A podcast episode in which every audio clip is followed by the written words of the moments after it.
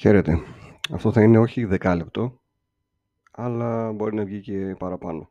Λίγο παραπάνω. Τι είναι ουσιαστικά αυτό, θα έχει και καθαρό ήχο για να το απολαύσετε όσοι ε, το ακούσετε. Ουσιαστικά θα είναι μια ανασκόπηση των 8 ετών της Ρετρόπολης. Η Ρετρόπολης όπως θα ξέρετε, όσοι την ακολουθείτε, όσοι δεν την ακολουθείτε, είναι ένα κανάλι που ασχολείται με τα video games και λιγότερο με τις ταινίες και τις σειρές και με τα κανονικά παιχνίδια. Όχι μόνο τα βίντεο παιχνίδια δηλαδή και με τα κανονικά παιχνίδια κυρίως των παλαιότερων ετών της δεκαετίας του 90. Η Ρετρόπολης δημιουργήθηκε για έναν και μόνο σκοπό για να έχω παρέα, να βρω μία παρέα, έστω ηλεκτρονική και να μπορώ να συζητάω τα χόμπις μου τα οποία μέχρι τότε ήταν κοινά με τον φίλο μου αλλά μεγάλωσαν πιο γρήγορα από εμένα. Δηλαδή, ενώ με τους κολλητούς μου μιλούσαμε για βιντεοπαιχνίδια, ε, γενικά για παιχνίδια, παίζαμε επί τραπέζι όταν μαζευόμασταν στα σπίτια, μέχρι και μια ηλικία εκεί μετά τη φοιτητική ζωή. Ξαφνικά μετά τα 30, οι πιο πολλοί από αυτούς μεγάλωσαν, γίνανε 60, αν όχι 60, 50, στην καλύτερη περίπτωση. Και ξέμεινα ξέμεινα από παρέες για να συζητώ για τα χόμπι μου. Αυτό έχει ως αποτέλεσμα να ψάξω με ποιον τρόπο μπορώ να κάνω κάτι. Εκείνο το διάστημα είχα ξεκινήσει να βλέπω και YouTube. Έβλεπα το Βασίλη το Super Retroid, ψιλοάκουγα Game Over τα live τους. Βλέποντας τον ε, Βασίλη όμως, κατάλαβα ότι ίσως είναι εύκολο να κάνεις ένα κανάλι. Τώρα το τι θα είναι αυτό το κανάλι, τι θα λες και αν θα, θα έρθει κάποιος να σε ακούσει τέλος πάντων. Είναι, είναι άλλο κομμάτι, ίσως να το συζητήσουμε κάποια στιγμή στο μέλλον. Ε, βρήκα όμως το πώς κάνεις ένα κανάλι, δειλά-δειλά. Παρακολουθούσα και κάποια πιο μικρά κανάλια τα επόμενα χρόνια. Κάποια στιγμή το δοκίμασα. Είχα ένα παλιό υπολογιστή με Core 2 Duo Intel επεξεργαστή που ίσα ίσα μπορούσε να παίξει τα ρετρό παιχνίδια και κάποια μέχρι το πρώτο Assassin's Creed το έπαιζε και το πρώτο Tomb Raider της νεότερης τριλογίας τα έπαιζε σχετικά καλά.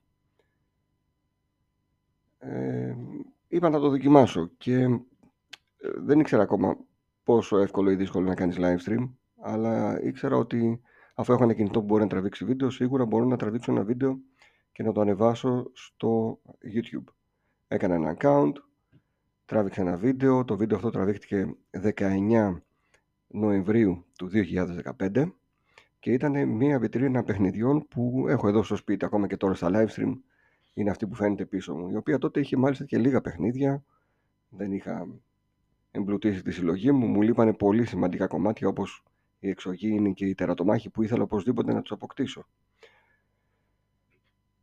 Έκανα αυτό το βιντεάκι. Μπορείτε να το ακούσετε να δείτε πόσο ψαρωμένος είμαι και είδα ότι κάθε εβδομάδα έπαιρνε κάποια views. Τότε ήταν, δεν ξέρω αυτό που λένε και για τον αλγόριθμο πόση βάση έχει, αλλά τότε σε ψηλοέβρεσκε ο κόσμος. Δεν είχε και πολύ πράγμα σε ρετρό ελληνικό. Εγώ μπορούσα να δείξω μόνο ρετρό, γιατί ούτε είχα σύγχρονα μηχανήματα, ούτε είχα υπολογιστή που παίζει σύγχρονα παιχνίδια, όπως προείπα. Και είπα τι έχω να δείξω, δηλαδή τι θέλω να δείξω στο κανάλι, τι έχω στο σπίτι. Είχα παιχνίδια, Playmobil, τα πιγκουινάκια, παλιά επιτραπέζια, αυτοκινητάκια, στρατιωτάκια, τέτοιου είδους. Είχα κάποιες κονσόλες, από παλιά Game Boy, Game Gear κυρίως και μετά δεν ήξερα τι να κάνω. Δηλαδή, αν μου τελείωναν τα επιτραπέζια, γι' αυτό και τα πρώτα χρόνια ανέβαζα συνεχώς επιτραπέζια, αν κάποια στιγμή έλεγα μου τελειώσουν αυτά, τι θα δείξω στον κόσμο, δεν έχω κάτι άλλο. Να παίρνω, να αγοράζω πράγματα απλά για να τα δείχνω, είναι κάτι που δεν το έχω κάνει ποτέ για το κανάλι, δηλαδή να, να βάζω μέσα τον οικογενειακό μου προπολογισμό για το κανάλι. Δεν το έχω κάνει ποτέ και ούτε θα το κάνω. Οπότε δεν είχα τι να, τι να δείξω, αλλά είχα αρκετό περιεχόμενο για να ανεβάσω τουλάχιστον κανένα εξάμεινο να δίνω συνέχεια βίντεο. Ξεκίνησα λοιπόν με τη βιτρίνα, μετά άρχισα να ανεβάζω επιτραπέζια, τα μυστήρια στο Πεκίνο, τις ακροβασίες, κάποια μονόπολη. Ήταν και ο γιος μου σχετικά μικρός, ήταν 4 ετών, Οπότε ερχόντουσαν συνεχώς στα γενέθλιά του νέα επιτραπέζια για μικρές ηλικίες. Είπα θα τα δείχνω όλα, είναι και για μικρές ηλικίες.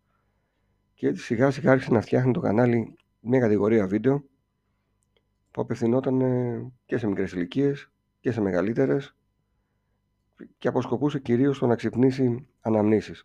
Βλέπω ότι το πρώτο βίντεο είναι η ρετρό βιτρίνα, το δεύτερο είναι ένα κουτί που έχω αποθήκευσης φορητών κονσολών, όπου μέσα εκεί έχω ένα Game Boy, ένα Game Gear και ένα PSP. Μετά έδειξα ένα κουτάκι σφραγισμένο που είχα από Playmobil της Λύρα. Μετά τα επιτραπέζια στο Πεκίνο,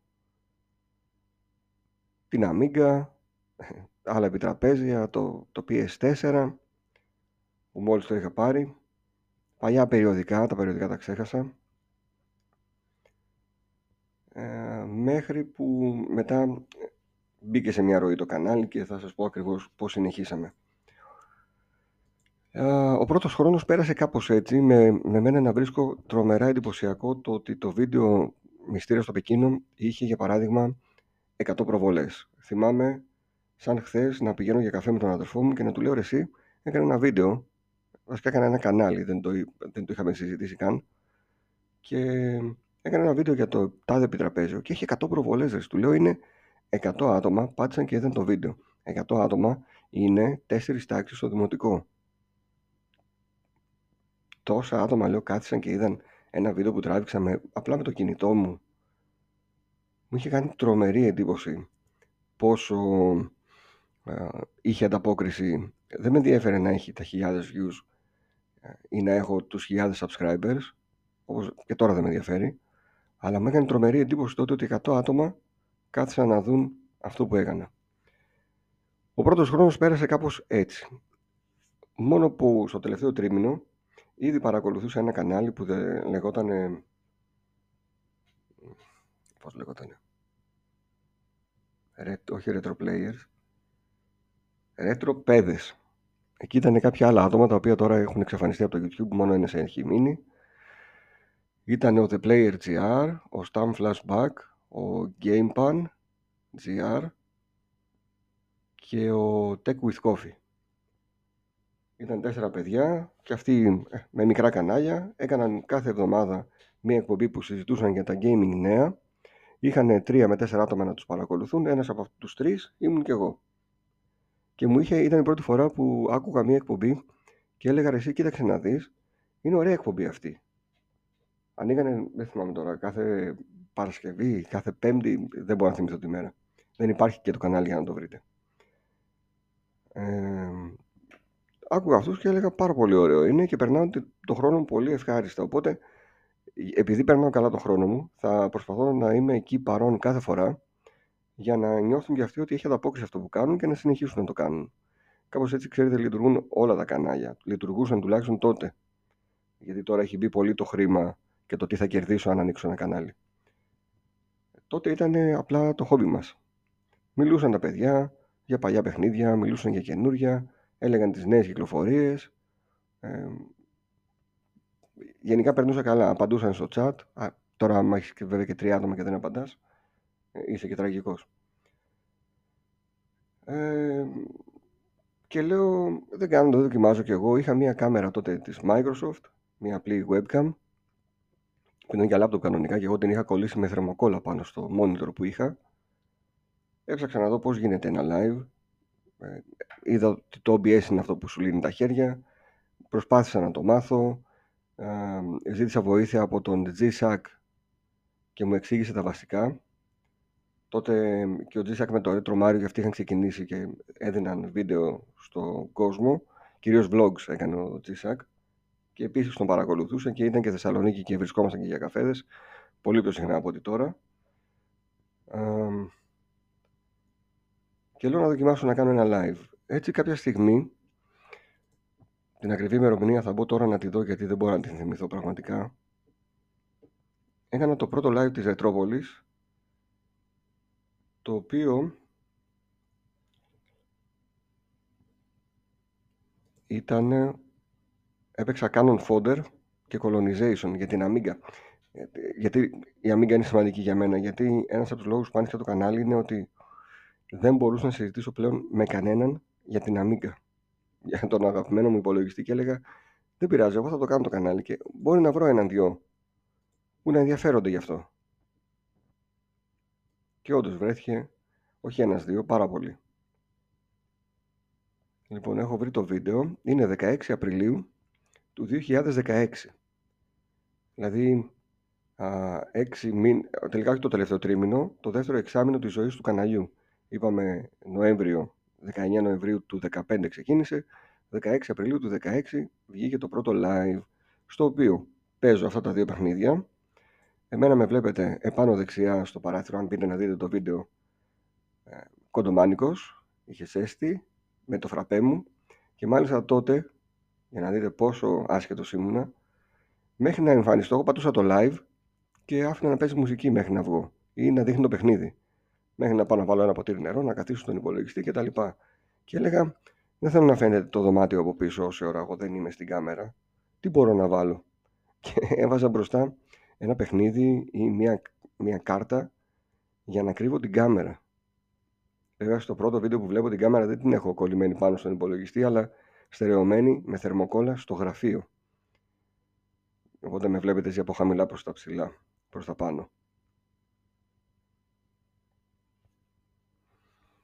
Παίζω λοιπόν το Canon Fodder και το Colonization και βλέποντας τα σχόλια τώρα υπήρχαν ε, από τους ε, πρώτους ας πούμε τέσσερα σχόλια έχει από έναν ο οποίος μάλλον δεν είναι πλέον subscriber, ένας Γιώργος Παπαδόπουλος, ο Chris Games, ο οποίος είναι και στο Discord server και παρακολουθεί ο Χριστάρας από τότε, ήταν ανήλικος τότε που έβλεπε το κανάλι, ο The Player GR ο Κώστας, ο οποίος συνεχίζει με τον ίδιο ρυθμό, αμύωτο ρυθμό και το ίδιο περιεχόμενο, δεν έχει αλλάξει πολύ το περιεχόμενό του, και ο Ηλίας ο Κοντζιάς,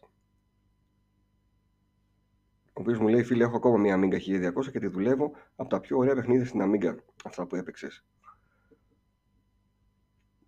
Ο Χρήστος μου λέει: Ωραίο το live σου πάνω. Συνέχισε την καλή δουλειά και θα αυξήσεις τους συνδρομητές σου. Ελπίζω να κατάλαβες ποιος είμαι. Αλλιώς θα σου πω αν δεν κατάλαβες, γιατί μάλλον είχε άλλο nickname, άλλο logo, κάτι τέτοιο. Ναι, ήταν GW παλιά και μετά έγινε CGG, Chris Games GR δηλαδή. Και έτσι βγήκε το πρώτο live και είχα περάσει τόσο καλά σε αυτό το live που λέω μ' αρέσει αυτό, μ' αρέσει να επικοινωνώ με τον κόσμο. Μία ώρα κράτησε, 643 προβολές είχε. Το επόμενο live ε, έγινε μετά από λίγες μέρες, ήταν πάλι στην Amiga, πιο σύντομο, μισή ώρα, 37 λεπτά και έπαιξα τον Brian the Lion. Το επόμενο ήταν πάλι στην Amiga, TV Sports, Lotus 2 και Lemmings. Τέταρτο live Amiga, πέμπτο live Amiga, έκτο live Amiga. Έβδομο live, μόλις μαθαίνω πώς γίνεται το live από το PlayStation 4, ξεκινάω και παίζω το Shadow of the Beast μέχρι να το τερματίσω. Έκανα τρία live streams μέχρι να τελειώσω το παιχνίδι. Και μετά άρχισα να μπαίνω στο κομμάτι των emulators και να παίζω εκτός από Amiga, Super Nintendo, ε, arcades παιχνίδια, Mega Drive, Λίγο απ' όλα δηλαδή. Στο 13ο live βλέπω ότι κάνω κάτι για το οποίο αργότερα με κατηγόρησε ένα τεράστιο ελληνικό ρετρό κανάλι ότι τον αντιγράφω. Το κανάλι βέβαια αυτό δημιουργήθηκε τρία χρόνια μετά τη Ρετρόπολης. Εγώ ήδη από τον πρώτο χρόνο είχα ξεκινήσει, είχα καθιερώσει το να ξεφυλίζουμε ψηφιακά παλιά περιοδικά. Οπότε στο live 13 ξεφυλίζουμε ένα τεύχος pixel. Και αυτό γινόταν επίσης κάθε εβδομάδα. Τα live streams τότε τα είχα ψηλοκαθιερώσει και είχα κλείσει ως μέρα την Παρασκευή το βράδυ. Οπότε τα περισσότερα από αυτά γίνονται Παρασκευή βράδυ.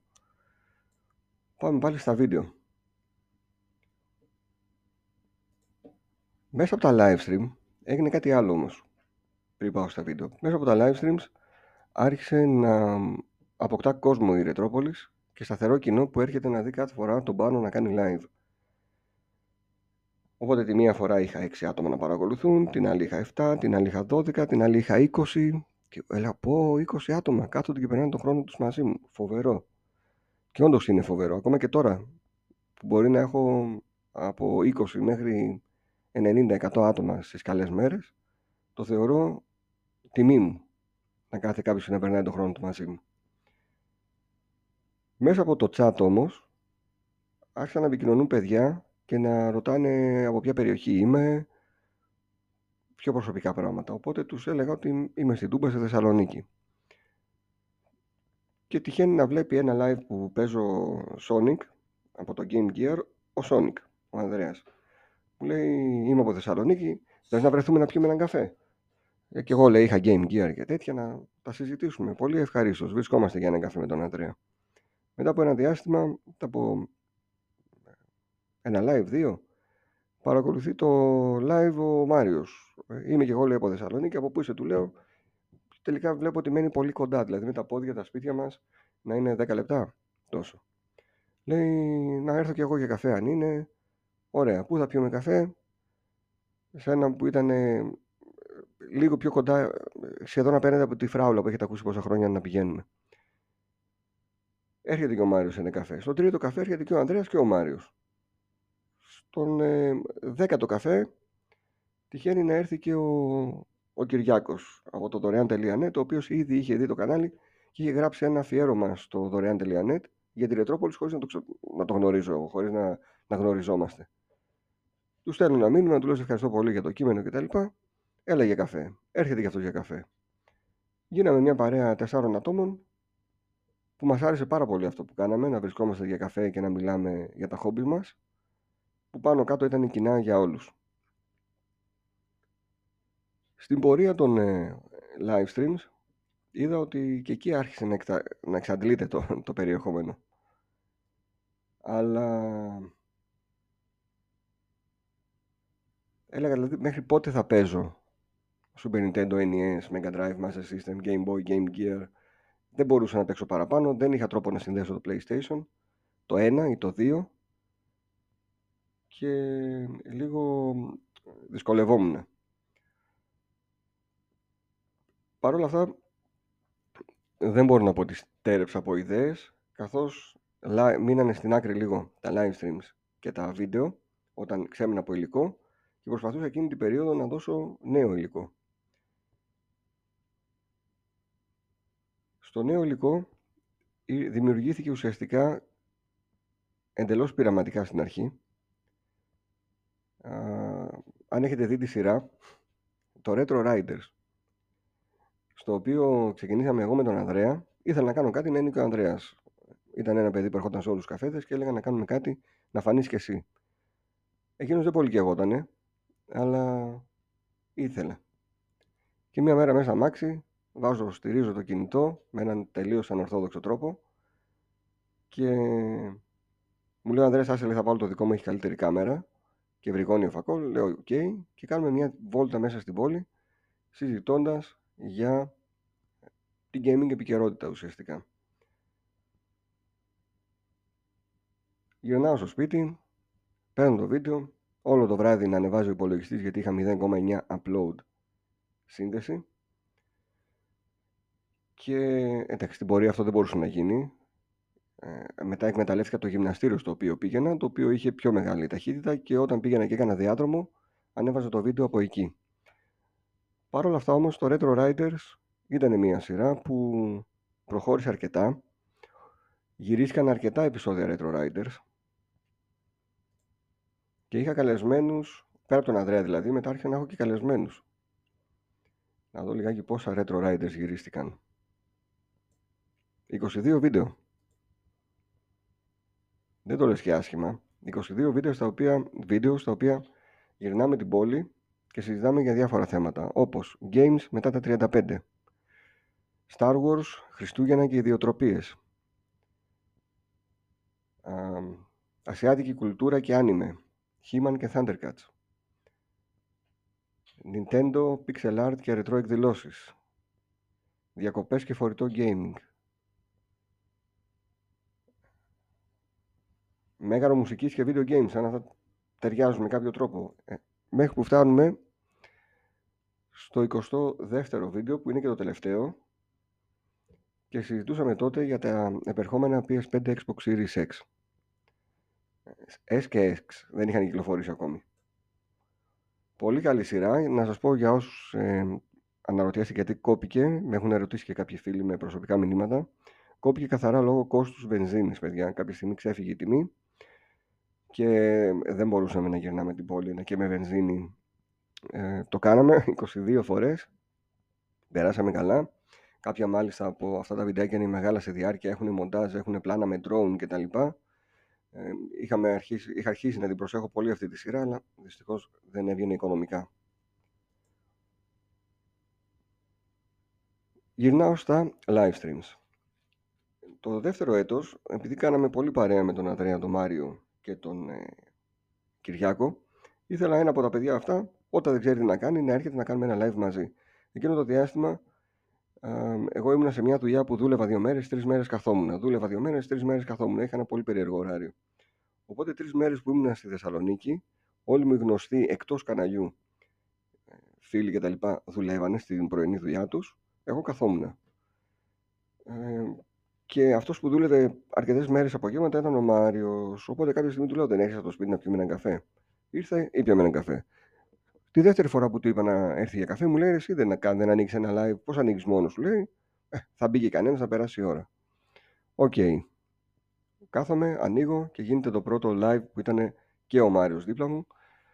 Ε, που πάνω στο χαβαλέ και πάνω στα πειράγματα, κάποια στιγμή αρχίζαμε πιο πολύ κράζαμε παιχνίδια παρά μιλούσαμε για αυτά και τα είχαμε ονομάσει Κράζο Live.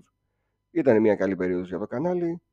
Ε, σταμάτησε για πολλούς λόγους. Το μόνο που μπορώ να πω για το γεγονός ότι έφυγε ο Μάριος και δεν είναι πλέον μέλος της Ρετρόπολης είναι ότι ουσιαστικά πιάστηκε κορόιδο και θεωρώ ότι τελικά την πάτησε. Πιο πολλά έχασε παρά κέρδισε από τη φυγή του.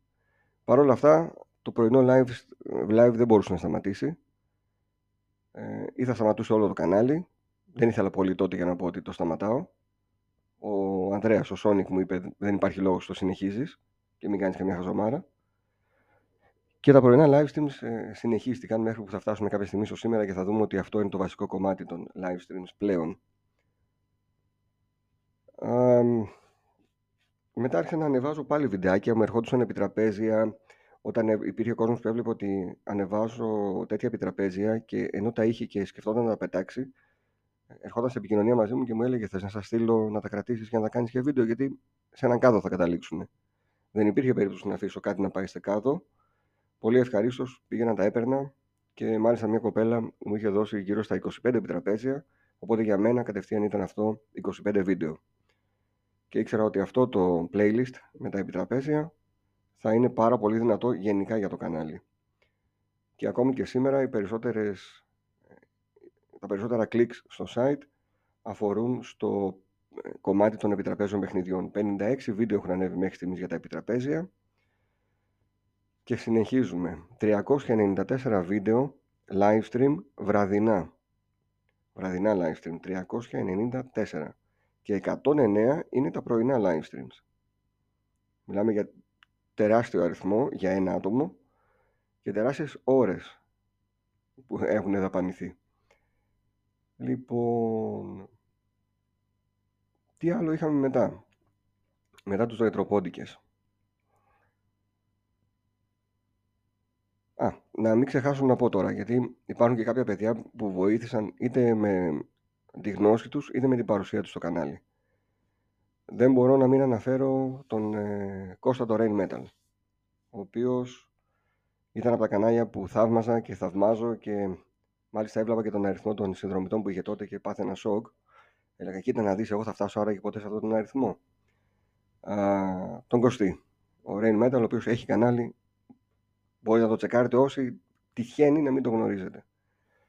Ε, έχουμε τον, τον Slipper Stone, τον ε, Γιώργο, ο οποίος έχει εξαφανιστεί πλέον από το κανάλι, δεν παρακολουθεί, δεν βλέπει, δεν έχω σημάδια ζωής, αλλά βοήθησε και αυτός με τον τρόπο του, είτε με κείμενα στο site, είτε με την μίνι σειρά που κάναμε, το χαμηλή τόνη, η οποία είχε και αρκετό χιούμορ και υπάρχει ανεβασμένη για να δείτε αυτό το playlist. Ο Μπένι, ο Μπένι Αρκίντες, ο, ο Γιάννης από Αθήνα, από τους πρώτους και αυτός subscribers. Πολύ καλό παιδί. Ε, και αυτός έχει χαθεί. Δεν ξέρω. Χωρίς να έχουμε παρεξηγηθεί τώρα. Με τα παιδιά που λέω έχουμε χαθεί δεν έχουμε παρεξηγηθεί. Απλά μπορεί να μην βλέπουν πλέον YouTube, να μην ασχολούνται. Τον. Ε... Τώρα να θυμηθώ τον Vincent, να μην ξεχάσω τον Vincent. Από την αρχή με το που έβαλα βίντεο για Amiga ήταν εκεί. Και με γνώσεις και να μου στείλει και πράγματα να βοηθήσει και να το συζητήσουμε και ό,τι δεν μπορώ να κάνω να το κάνουμε μαζί. Ε, πολύ, πολύ φίλος ο, ο Vincent μέχρι και σήμερα. Ο G-Sack, ο Retro Mario, ο, ο Κωνσταντίνος που, είχε, που έχει φτιάξει κάποια backgrounds και το κινούμενο λογότυπο που βλέπετε σε κάθε live stream από Κύπρο. Δεν έχουμε βρεθεί ποτέ από κοντά. Έχει βοηθήσει πάρα πολύ με τον τρόπο του. Ο Κώστας, ο, ο Wiz Wisdom, ο οποίος από την μέρα που είπα ότι θα κάνω site για τη Ρετρόπολης, μου έδωσε μέχρι σήμερα τόσα χρόνια δωρεάν χώρο φιλοξενίας στον σερβερ του και από εκεί βγαίνει όλο το περιεχόμενο. Ε, μπείτε στο Wisdom, μπείτε στο κανάλι, στην ε, σελίδα της Ρετρόπολης κάτω δεξιά θα βρείτε link για να μεταφερθείτε στην εταιρεία του Κωνσταντίνου και να σας εξυπηρετήσει, να σας βοηθήσει σε ό,τι έχει να κάνει με την ε, διαδικτυακή παρουσία σας και, το, και, και αν χρειάζεται και web hosting μπείτε στο wisdom.gr για να βοηθηθείτε. Ε, τώρα φοβάμαι να μην ξεχάσω κάποιον και, και αδικήσω κόσμο οπότε θα κρατήσω λίγο να σας πω τις ευχαριστή. Α, ο Χρήστος, ο Rock από Γερμανία. Ε, επίσης έχει κάνει πολύ ωραίο βίντεο για το Dreamcast και μου είχε στείλει τότε. Ε, ο Βασίλης ο Super Retroid, ο οποίος δεν βοήθησε με κάποιο τρόπο να, ξέρεις, πέρα, να, σαν, τον πάνω σαν κανάλι. Κάναμε κάποια live streams μαζί, πολύ λίγα. Ε, βοήθησε πιο πολύ με την έμπνευση που μου έδωσε για να κάνω τη Ρετρόπολης. Ε, να πάω στο, στο site, στην παρέα, γιατί εκεί πέρα θα βρω αρκετά άτομα που θέλω να ευχαριστήσω. Ο Σωτήρης ο Σωτηριάδης, ε, που έρχεται και στους καφέδες και είναι και, και αυτός πολύ καλό παιδί και έχουμε πολλά κοινά. Ο, από τους παλιούς θα τα πούμε στην πορεία. Λοιπόν, φτάνουμε, ας πούμε ότι φτάνουμε κάπου στο τρίτο, τέταρτο έτος. Ήδη υπάρχει ένα κοινό που παρακολουθεί τη Ρετρόπολης. Έχει ξεκινήσει μια σειρά πολύ αγαπημένη στο μεταξύ. Έχει ξεκινήσει το πάρε το 0.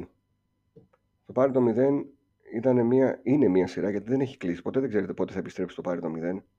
Είναι μια σειρά η οποία τι κάνει. Καλό πρόσωπα από το YouTube κυρίως που με ενδιαφέρουν για να μιλήσω μαζί τους. Είτε να τους γνωρίσω καλύτερα, είτε ε, να συζητήσουμε γενικά για τον χώρο αυτό των video games και των συλλογών κτλ. 28 πάρει το 0 έχουν γυρίσει. Το πάρει το 0 έχει δύο σεζόν. Η πρώτη σεζόν ήταν κυρίως συνέντευξη του στυλ να μάθω ποιος είναι ο καλεσμένος και τι κάνει. Πώς ξεκίνησε το πάρει το 0. Μιλάμε μια μέρα με τον ε, Ανδρέα στο τηλέφωνο και συζητάμε για τα βιντεοπαιχνίδια. Και εγώ είχα βάλει τότε μια εφαρμογή στο κινητό που με το, με το που μιλούσα με κάποιον ξεκινούσε και έκανε ηχογράφηση της κλίσης. Παράνομο, παράνομο. Τότε δεν ήταν όμως. Η εφαρμογή ήταν ελεύθερη. Εγώ το έγραφα κυρίως γιατί ε, ήμουν σε μια δουλειά που μπορεί να με παίρνουν τηλέφωνο να μου λέγανε πολλά πράγματα ταυτόχρονα, ε, αριθμούς, παραγγελίες, τεμάχια, οτιδήποτε. Και πολλές φορές δεν προλάβαινα να τα σημειώσω. Και έλεγα, Ό,τι χάσω, θα ακούσω το αρχείο μετά για να μπορέσω να τα συμπληρώσω. Και τελειώνοντας την κουβέντα, που είναι 10 λεπτά, μου λέει ο Ανδρέας εσύ, Α, αυτό πώς δεν σκεφτήκαμε, λέει, να το ηχογραφούσαμε, να το ανέβαζε σε ένα βίντεο. Έλα, του, του λέω εγώ, έλαντε, είχα ξεχάσει ότι έχω την εφαρμογή και γράφει. Κλείνουμε το τηλέφωνο και μετά από δύο λεπτά το παίρνω και του λέω εσύ. Άμα σου πω τι έχει γίνει, λέω δεν το πιστεύεις. Μου λέει τι, λέω, έχω βάλει μια εφαρμογή για τη δουλειά που μου ηχογραφεί όλες τις κλήσεις. Και την έχω ηχογραφημένη την κλήση. Μου λέει σοβαρά, ανέβασέ το. Και το ανεβάζω όπως είναι το ηχητικό. Σκέφτομαι έναν τίτλο για την εκπομπή, την ονομάζω τελικά πάρει το 0 και έτσι ανεβαίνει ο πιλότος. Ο πιλότος έκανε 979 προβολές. Όπα λέω, από τις 150, 200, 300 που ήμασταν, πήγαμε στο, ε, στο χιλιάρικο κοντά. Αυτό είναι το πρώτο μέρος του podcast. Θα ακολουθήσει δεύτερο. Οπότε αφού φτάσαμε κοντά στις χίλιες προβολές, λέω άρα είναι άρεσε στον κόσμο το πάρει το 0, να πάμε στο επόμενο. Επόμενο πάρε το 0 με τον Λουκά, το Bad Poet. Ο Λουκάς τότε είχε φύγει από τη Sony που ήταν community manager νομίζω και είχε πάει στην 505 και δούλευε εκείνη την περίοδο, ε, θα έκαναν publish το control της Remedy. Οπότε μιλάω και με τον Λουκά για 26-27 λεπτά για την εμπειρία του γενικά από το χώρο και πώς είναι να εργάζεται στην βιομηχανία των video games. Επόμενο είναι με τον Χρήστο των Chris Games. Είναι και το πιο μικρό σε διάρκεια νομίζω αυτό πάρει το 0, εκτός από τον πιλότο. Μετά γράφω με τον ε, Check Tech Now, τον Κώστα, ο οποίος τότε ήταν πολύ μεγάλο, πολύ δυνατό κανάλι ε, και επιδίδονταν κυρίως σε eBay unboxings και έξυπνα tips και είχε καταφέρει να μαζέψει πάνω από 10.000 κόσμο. Φοβερός ο Κώστας, πάρα πολύ καλό παιδί, τον έχω γνωρίσει από κοντά, έχουμε πιει δύο-τρεις φορές καφέ. Ε, πάρα πολύ καλό παιδί, είναι πλέον μόνιμος κάτοικος Θεσσαλονίκης και ο Κώστας.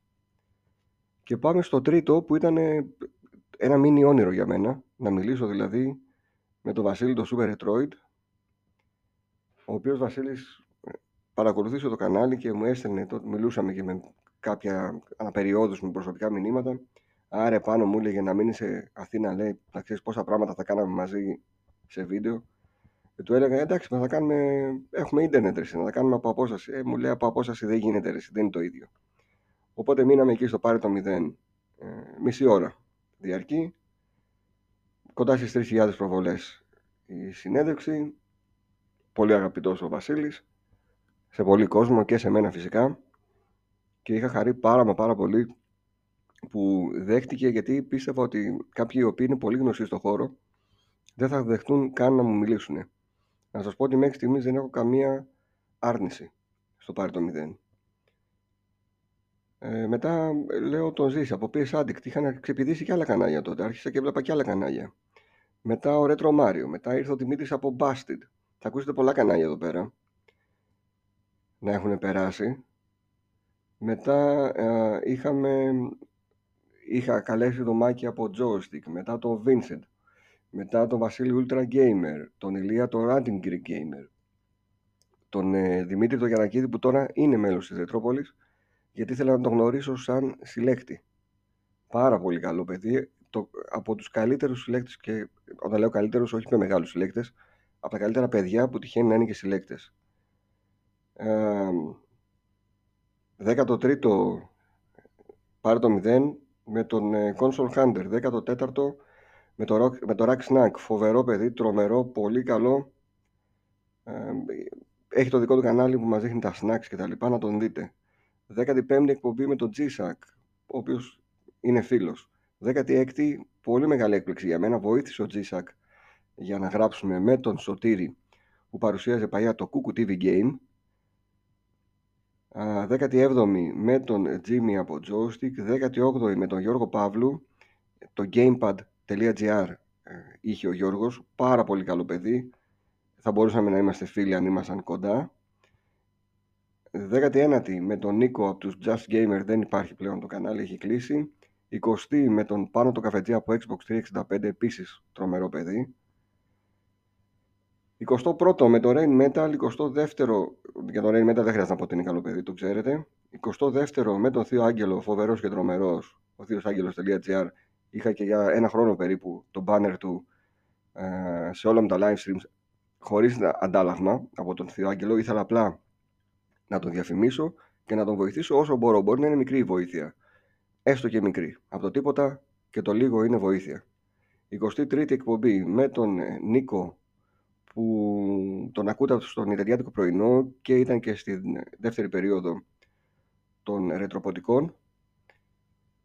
Ε, επίσης βρισκόμαστε ακόμα, πίνουμε καφέδες και τα λοιπά. 24η εκπομπή με τον Βαγγέλη Τολερό, το γνωρίζετε όλοι, δεν χρειάζεται να πω πολλά. 25η με τον Ηλία Παπά, από Vertical Slice, 26η με τον Amiga, 27η με τον Dennis The Retro Player, εκπληκτικός, καταπληκτικός, φανταστικός, τρομερός και πολύ καλό παιδί. Και 28η εκπομπή, το τελευταίο άτομο με το οποίο είχα ενδιαφέρον να τον γνωρίσω λίγο παραπάνω και δεν με, με αποζημίωσε εντελώς, γιατί ήταν πάρα πολύ καλός στο να κάνουμε μια κουβέντα σχεδόν δύο ώρες και μιλάω φυσικά για το Μάνο, Φέζο, για το Μάνο Βέζο από Vertical Slice και Halftone FM. Ήθελα να αναφέρω έναν έναν τους καλεσμένους από το Πάρε το 0, να ξέρετε ότι οι περισσότεροι από αυτούς ήταν καλεσμένοι όταν τα κανάλια τους ήταν πάρα πολύ μικρά. Δηλαδή είχαν δεν είχαν 2.000 άτομα. Ε, τους βοήθησα, δεν τους βοήθησα. Άλλοι λένε ότι τους βοήθησα, άλλοι ξεχνάνε ότι τους βοήθησα. Αυτά έχουν να κάνει λίγο και με, το, με τον ανταγωνισμό και πώς σε βλέπουν από ένα σημείο και μετά. Και άμα κάνουν καμιά μαλακία και τους την πεις, στραβώνουν και δεν θέλουν ούτε να σε βλέπουν μπροστά τους. Αλλά αυτό δεν θα αλλάξει. Ούτε στα επόμενα. Συνεχίζουμε. Άλλη σειρά που δημιουργήθηκε στο πέρασμα των ετών.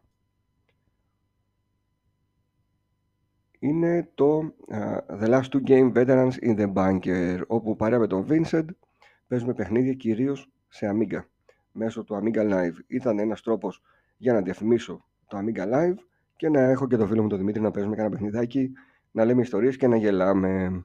Οπότε θα δείτε και εκεί πέρα αρκετά βιντεάκια, 13 ε, για την ακρίβεια. Μετά ήθελα να έχω και τον Κυριάκο όμως. Με τον Κυριάκο πίνουμε καφέδες και δεν υπήρχε πουθενά στο κανάλι σκέφτηκα και του πρότεινα σαν ιδέα το Jabacast. Δέχτηκε κατευθείαν. Το Jabacast δεν έχει τελειώσει. Απλά λίγο κουραστήκαμε στην πορεία. Εγώ κουράστηκα, ο Κυριάκος όχι. Και το έχω παραμελήσει, αλλά θα επιστρέψει. 48 επεισόδια Jabacast.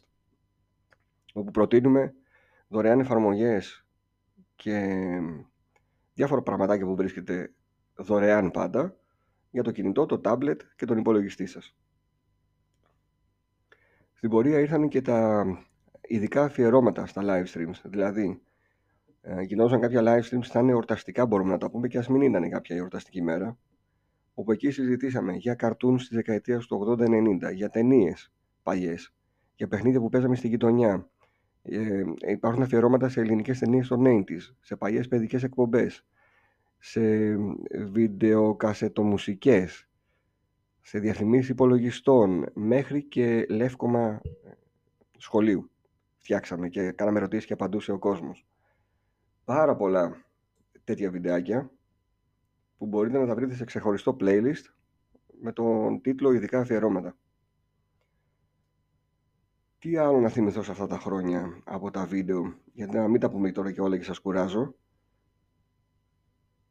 Στα επιτραπέζια, ε, πολύ καλά έχει πάει το μυστήριο στο Πεκίνο. Φοβερό ήταν το, το Hero Quest είχα πάει στο στούντιο της εταιρείας Not The Same. Ε, με την Not The Same προσπαθώ να φτιάξω μια συνεργασία και να κερδίσετε κι εσείς κάτι, οπότε με το νέο έτος λογικά θα το δείτε αυτό. Έχω πάει που λέτε στο στούντιο της Not The Same, μου έχουν παραχωρήσει το χώρο τους, τα φώτα τους, τις κάμερες και τα λοιπά και ε, βλέπετε ένα βίντεο που γύρισα με πάρα πολύ αγάπη και νοσταλγία για το Hero Quest το επιτραπέζιο με την ελληνική έκδοση που μου έδωσε ο ο Ανδρέας, ο Σόνικ, για να γυριστεί το βίντεο και να το δει και ο κόσμος. Πάρα πολύ καλά έχει πάει, το είδαν πάρα πολύ όπως και το hotel, όπως και το Ghost Castle στη συνέχεια. Και τα υπόλοιπα επιτραπέζια που προσθέθηκαν, άλλα είχαν επιτυχία, άλλα όχι, αναλόγως στο ενδιαφέρον που είχαν βασικά και όταν κυκλοφορούσαν. Ε, μετά έκανα τρία βίντεο για το πώς γνώρισα αγαπημένα συστήματα Game Boy, Game Gear και Amiga. Σας προτρέπω να τα δείτε γιατί είχα ρίξει πολύ χρόνο στο μοντάζ και θεωρώ ότι αξίζει το κόπο. Έχει γίνει καλ, καλούτσικη δουλειά. Ε, τι άλλο στο πέρασμα των ετών. Για τα live streams να πω ότι το βράδυ Παρασκευής ήταν για 6 χρόνια σταθερό αλλά τον 7ο χρόνο είπα ότι αυτό θα το σταματήσω σιγά σιγά γιατί είχα δεσμεύσει από την οικογένειά μου όλες τις Παρασκευές. Ε, όταν είπα στην γυναίκα μου ότι κλείνω 8 χρόνια Ρετρόπολης, γύρισε και μου είπε ξεκινάω τώρα, κάνει ησυχία. Και κόλλησα λίγο. Λέω τι είπες; Λέει αυτό που μου έλεγες για, 7 χρο... για 6 χρόνια, 7 χρόνια συνεχόμενα κάθε Παρασκευή στις 10 το βράδυ πήγαινα και τους έλεγα: «Ε, Ξεκινάω τώρα, κάντε ησυχία. Και στη γυναίκα μου και στο γιο μου που ήταν και μικρούλης ακόμα. Ε, οπότε της έχει μείνει σαν ατάκα. Κάποια στιγμή στον ε, τρίτο χρόνο, νομίζω, εκεί που πήραμε έναν καφέ με τον Μάριο, του λέω: Εσύ να κάνουμε ένα site. Το σκέφτομαι, μου λέει να κάνουμε. Με τα sites τι γίνεται συνήθως; Όταν το συζητάς σαν ιδέα, όλοι λένε να κάνουμε, θα βοηθήσουμε. Μετά από ένα διάστημα μένεις μόνος σου. Έτσι ακριβώς έγινε και με το site της Ρετρόπολης. Μπήκαμε στο WordPress, εγώ ήμουν άσχετος, ο, ο Μάριος ήξερε τα βασικά. Φτιάξαμε το site, την ίδια δομή και την ίδια εμφάνιση έχει μέχρι και σήμερα. Δεν το θεωρώ κακό αυτό. Ρετρόπολης είμαστε, δεν θα αλλάσουμε κάθε τρεις και λίγο. Ε, θεωρώ ότι πιο σημαντικό είναι να ανανεώνεται το περιεχόμενο παρά η εμφάνιση. Και φτιάξαμε το retropolis.gr. Στο retropolis.gr ήταν λίγες οι κατηγορίες, πλέον έχει αρκετές. Υπάρχουν τα νέα, τα μοντέρνα reviews, τα retro reviews, τα επιτραπέζια, οι ρετροπολίτες, όπου εκεί μπορείτε να γράψετε εσείς για ένα θέμα που θέλετε να διαβάσουν οι υπόλοιποι και να μου το στείλετε. Οτιδήποτε μπορείτε να είναι αυτό. Ε, τα shows που έχει κυρίως περιεχόμενο του YouTube. Το blog που γράφω εγώ κάποια κείμενα, κάποιες σκέψεις μου όταν έχω ίστρο. Η οδική και τα emulation είναι ένα κομμάτι που το έχει αναλάβει κυρίως ο Vincent με οδηγούς για να, πώς να παίξετε παιχνίδια από παλιές κονσόλες, υπολογιστές κτλ. Και φυσικά η παρέα που πλέον είναι μέσα τα μέλη που συμμετέχουν στο site και θα τα αναφέρω ένα-ένα. Είναι εκτός από εμένα, ο Στράτος ο Κοντεκάκης, ο οποίος μπήκε αρκετά μετά στην παρέα της Ρετρόπολης, ο Χρήσος ο Στεφ Νάιτς, ο Ζάπτιμ, ή αλλιώς ο Δημήτρης, ο Fat Mustard, ή αλλιώς ο Νίκος, ο Vincent, ο Δημήτρης δηλαδή, ο Ανδρέας ο Sonic, ο Nick F, ο Νίκος, ο Γιώργος Ιωακιμίδης, η Neo The Reaper, ο Ακίκος, η Ανδρέας και ο Ηλίας ο Σταύρου. Φυσικά έχουν δώσει περιεχόμενο και ο Στόν όπως είπα νωρίτερα και ο Σωτήρης ο Σωτηριάδης και άλλα παιδιά. Δεν είναι μεγάλο σε αριθμό το περιεχόμενο, γι' αυτό και δεν έχουν προστεθεί στην ενότητα η παρέα. Ήθελα να είναι λίγο τα μέλη που είναι πιο σταθερά στο να ανεβάζουν περιεχόμενο στο site. Και έτσι βρεθήκαμε και με ένα site το οποίο το διατηρώ από τότε μέχρι τώρα σχεδόν μόνος μου, σχεδόν γιατί το τελευταίο χρόνο βοηθάει και αρκετά ο στράτος.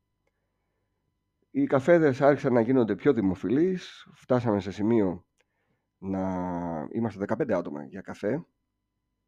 Οκ, δεν ήταν πλέον ένας απλός καφές, ήταν ένα ολόκληρο πανηγύρι. Κάποια στιγμή φτάνουμε με, σε μια χρονιά που με τον Ανδρέα τον Sonic αποφασίζουμε να πάρουμε το αυτοκίνητό του και να κατέβουμε στην Αθήνα. Αυτό για να βρω το πότε έγινε θα πάω στο Retro Riders αναγκαστικά.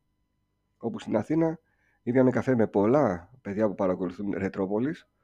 Βρεθήκαμε, καταφέραμε να γεμίσουμε ένα ολόκληρο μπαράκι ε, για να μαζευτεί πολλοί κόσμος και να το διασκεδάσουμε, ο οποίος κόσμος δεν ήρθε ούτε για να δει τον kit, ούτε για να δει ε, ποιο να πω τώρα, τη νέα κονσόλα, την παρουσίαση, ούτε για να δει ε, να έρθει να πάρει μέρος σε κλήρωση που κληρώνουμε σημαντικά δώρα, οπότε θα έχει ένα κίνητρο να ξεσηκωθεί ο άλλος να έρθει. Ήρθανε παιδιά για να δουν τον πάνω, να πιούν ένα καφέ μαζί του, να το γνωρίσουν, να γνωρίσουν τον πάνω που τους κρατάει πόσες ώρες παρέα. Και για μένα ήταν λίγο συγκλονιστικό, όχι ο πόσος κόσμος ήρθε, γιατί ήρθε αρκετός κόσμος, αλλά το τι μου είπαν συγκεκριμένα άτομα από τον κόσμο. Δηλαδή, συνολικά μπορεί να ήταν 70 άτομα στους τρεις καφέδες τρία-τέσσερα άτομα με πιάσαν λίγο κατηδίαν, ας πούμε, και μου είπαν κάτι. Ε, εκείνα τα τρία-τέσσερα άτομα που μου είπαν κάτι πολύ σημαντικά για τη ζωή τους πράγματα, που πήραν καλύτερη τροπή ε, ή δεν έγιναν χειρότερα, επειδή άκουγαν τον πάνω και παρακολουθούσαν τη Ρετρόπολης, για μένα, παιδιά, ήταν τόσο σημαντικό που μετά το, το συζητούσαμε στην επιστροφή και έλεγα ρε Ανδρέα, για αυτά τα άτομα και για αυτά που άκουσα, πραγματικά αξίζει όλο αυτό το πράγμα. Όλη αυτή η ενασχόληση με το κανάλι. Γιατί λέω θα μπορούσα, αφού βρήκα την παρέα που ήθελα στη Θεσσαλονίκη να πιάνουμε για καφέδες και να μιλάμε για τα χόμπι μας, θα μπορούσα να το σταματήσω το κανάλι. Αλλά για αυτά τα παιδιά, και επειδή στο μέλλον θα υπάρχουν και άλλα παιδιά σαν και αυτά, η Ρετρόπολης, όσο έχουμε, έχω την υγεία μου και την όρεξη και αυτά, θα συνεχίσει. Λοιπόν, πάμε Retro Riders να δούμε πότε κατεβήκαμε στην Αθήνα παρέα με τον Εκδρομή στην Αθήνα. Έγινε πριν από τέσσερα χρόνια, το 19.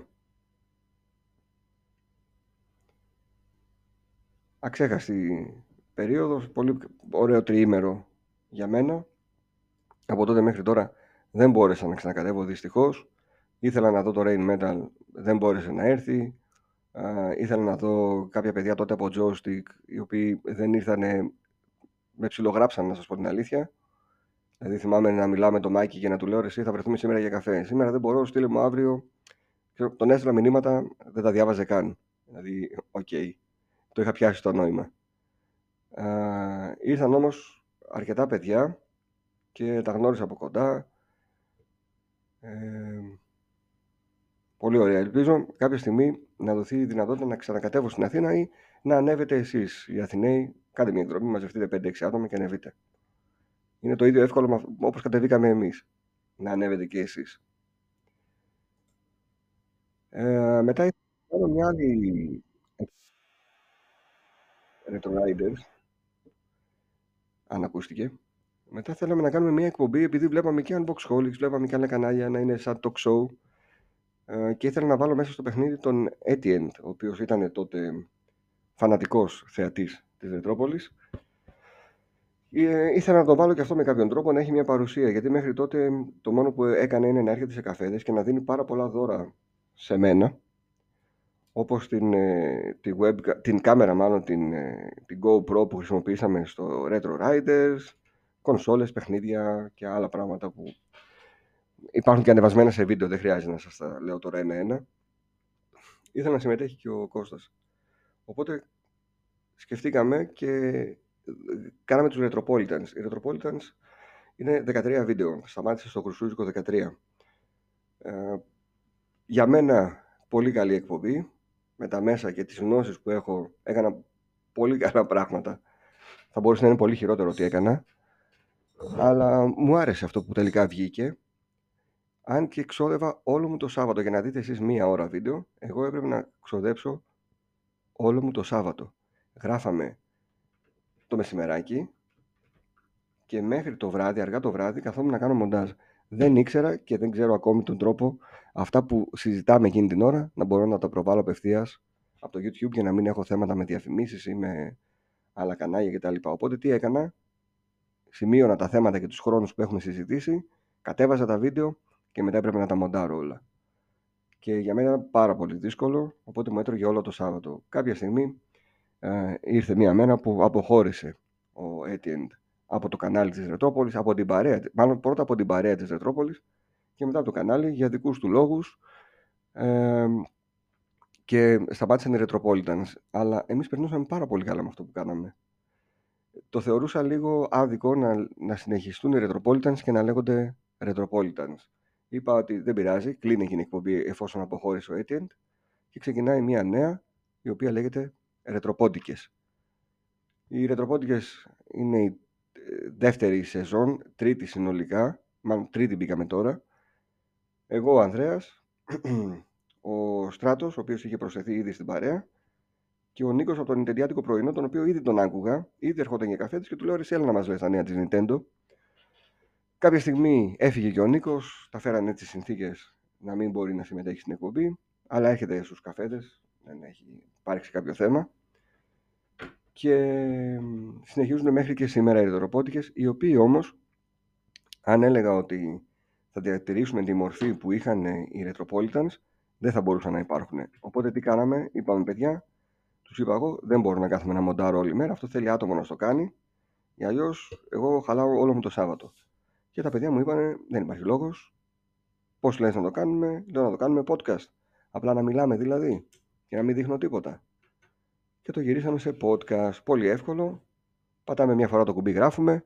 Μια φορά το κουμπί για να το κλείσιμο και ανεβαίνει όπως είναι αμοντάριστο.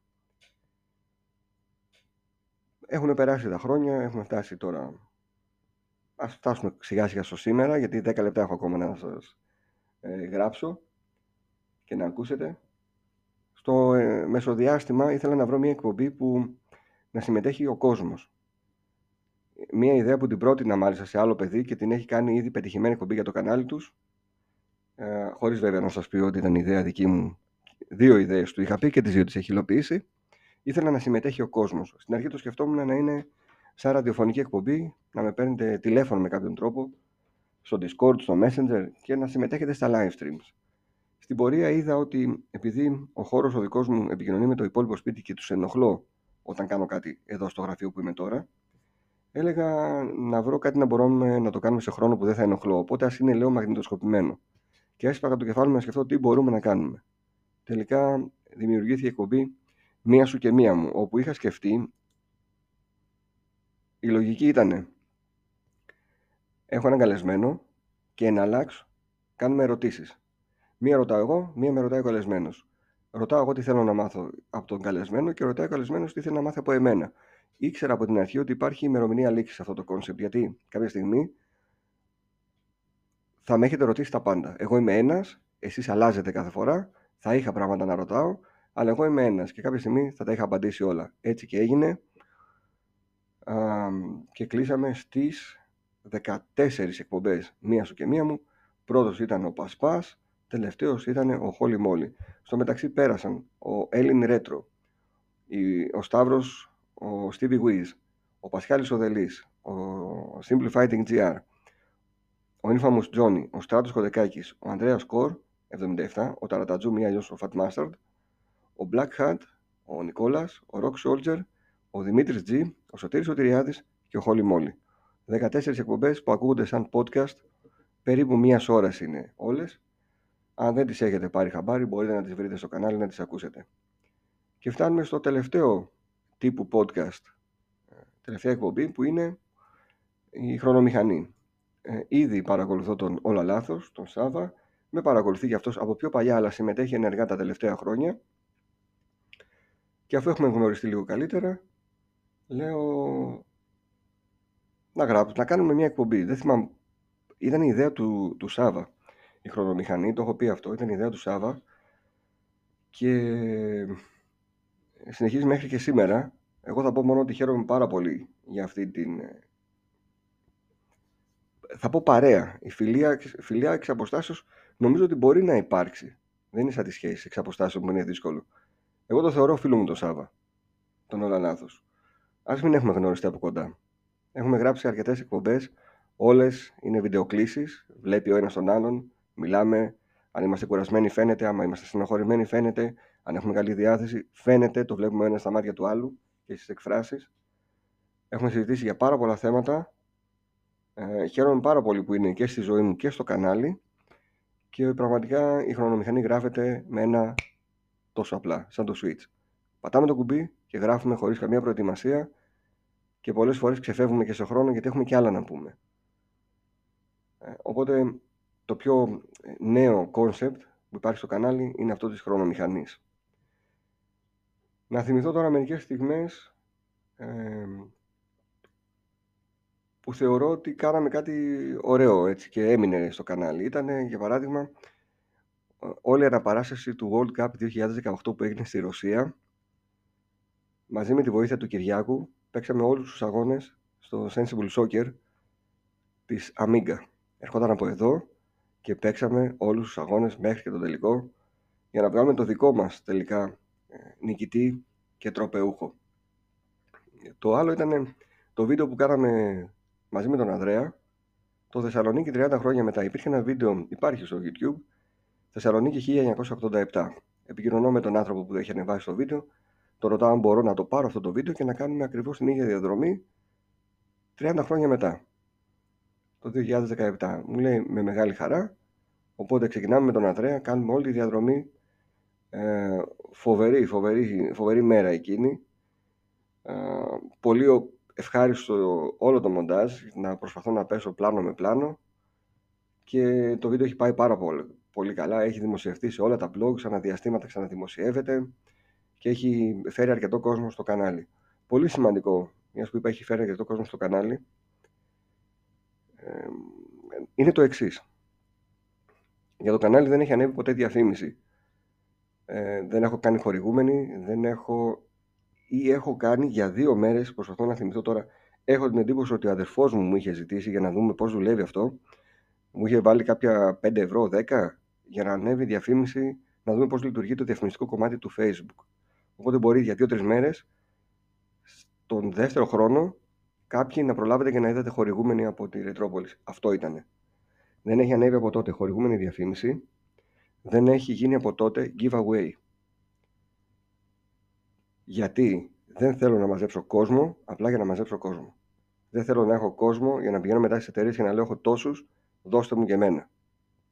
Θέλω να έχω κόσμο στο κανάλι που εκτιμά αυτό που βλέπει, αυτό τον, τον, τον δύσμηρο, τον πάνω που ξοδεύει ώρες από τη ζωή του για να δώσει δωρεάν περιεχόμενο και να περνάει καλά με αυτό που βλέπει. Και αν δεν περνάει καλά, να σηκωθεί να φύγει και δεν έγινε και κάτι. Ποτέ δεν έχω κάνει giveaway. Πολύ ευχαρίστως θα έκανα αν ε, είχα τη δυνατότητα από τις εταιρείες να παίρνω πράγματα για να τα δίνω. Δεν μπορώ να δώσω πράγματα από την προσωπική μου συλλογή, όπως δεν μπορώ να αγοράσω πράγματα για να δώσω και να φέρω κόσμο. Αν μου έδιναν εταιρείες, θα έκανα με πολλές προποθέσει όμως. Για παράδειγμα, θέλω να το πάρουν τα παιδιά που είναι στο live. Δεν θέλω να κάνω γενικό για να το πάρει ένας που μπήκε δύο μέρες και είδε το κανάλι. Παρ' όλα αυτά το θεωρώ μεγάλη, μεγάλο κατόρθωμα ότι αυτή τη στιγμή το κανάλι να δω λίγο και πόσους δρομητές έχει γιατί δεν ξέρω να σας πω ακριβώς 7,65.000 ας πούμε 7.500 7.500 χωρίς να έχει γίνει giveaway στο κανάλι χωρίς να σας έχω δώσει κονσόλες, παιχνίδια, μπλούζες, καπέλα και οτιδήποτε άλλο δωρεάν. Επίσης το κανάλι δεν έχει έσοδα από πουθενά.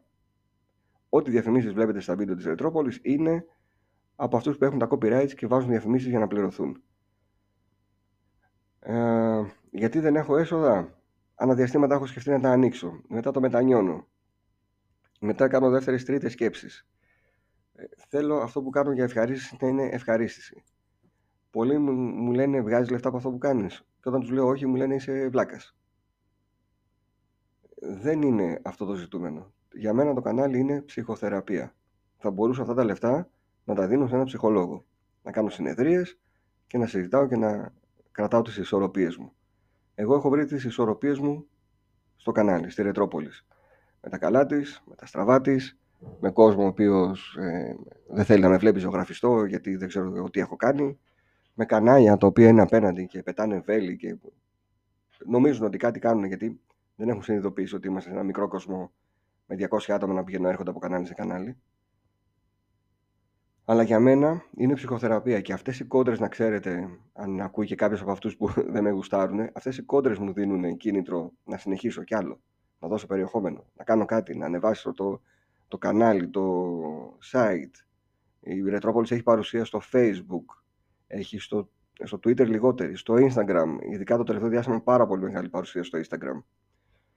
Ε, είναι ψυχοθεραπεία όπως είναι και για τα παιδιά που συμμετέχουν και τα ευχαριστώ πάρα πολύ. Ε, τους ανέφερα νομίζω όλους όσοι συμμετέχουν. Ε, επίσης να μην το ξεχάσω, με τον Κώστα το Rain Metal έχουμε γράψει τέσσερα επεισόδια ενός πάρα πολύ όμορφου και νοσταλγικού podcast που λέγεται ξανά 10. Να το ακούσετε. Τον Κώστα τον εκτιμώ πάρα πολύ. Με ρωτήσατε σε ένα πρόσφατο live γιατί δεν έχω κάνει βίντεο με τον Κώστα, γιατί δεν τον έχω καλέσει στα κοντά.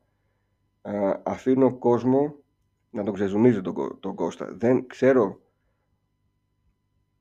Υπάρχει τρόπος να προσεγγίσω τον, τον Κώστα το Rain Metal με τέτοιο τρόπο ώστε πραγματικά να τον. Ε, αν με έχει μία φορά μέσα στην καρδιά του και με εκτιμά, να με έχει 100 φορές. Αλλά θα είναι πλασματικός. Του Κώστα του γίνεται ένα πολύ έντονο pressing. Ε, τον έχω δει σε πάρα πολλά βίντεο να εμφανίζεται σε thumbnail τον τελευταίο χρόνο. Δεν θα εκμεταλλευτώ καθόλου την εκτίμηση που μου του τρέφει στο πρόσωπό μου Rain Metal και δεν θα το φωνάζω για να μιλάμε για το παραμικρό λέγοντάς του πόσο καλός είναι ε, ότι είναι αγαπημένος μου YouTuber, ότι τον εκτιμώ πολύ και, και να συνεχίσω αυτά, αυτού του είδους τα σάγια τα οποία τα συχαίνομαι. Έχω διώξει από κοντά μου τους σαγιάριδες, έχω διώξει κόσμο που θα έκανε οτιδήποτε για τη δημοσιότητα και θα έβγαζε οποιοδήποτε στο γυαλί για τη δημοσιότητα με το μυαλό του και έχουμε μείνει αυτοί που είμαστε αυτό το διάστημα. Επειδή όμως τελειώνει ο χρόνος, δεν ξέρω αν θα ήθελα να πω και άλλα, να μην σας κουράσω. Θα ήθελα να πω ένα μεγάλο ευχαριστώ στους 7.650, ας πούμε ένα στρόγγυλο αριθμό, subscribers στο κανάλι της Ρετρόπολη, στα παιδιά, αυτά τα 50-60 που παίρνουν κάθε φορά που έχω ανοίγω πρωινό για να πιω τον καφέ μου και είναι εκεί και νεότερα μέλη της Ρετρόπολης, ο Γιάννης, ο Κανδυλάκης, ο Τζον Κάρα, ε, τώρα ξεχνάω και πραγματικά είναι άδικο και τα υπόλοιπα παιδιά που μπαίνετε, ο Χάρης ο Παπαδόπουλος, ο... όλοι, όλοι. Ένα τεράστιο ευχαριστώ. το μόνο που θέλω να ζητήσω έτσι σαν χάρη είναι να καταλάβετε ότι όλο αυτό γίνεται δωρεάν και γίνεται για να, να περνάτε κι εσείς καλά και εγώ. Σας χαιρετώ.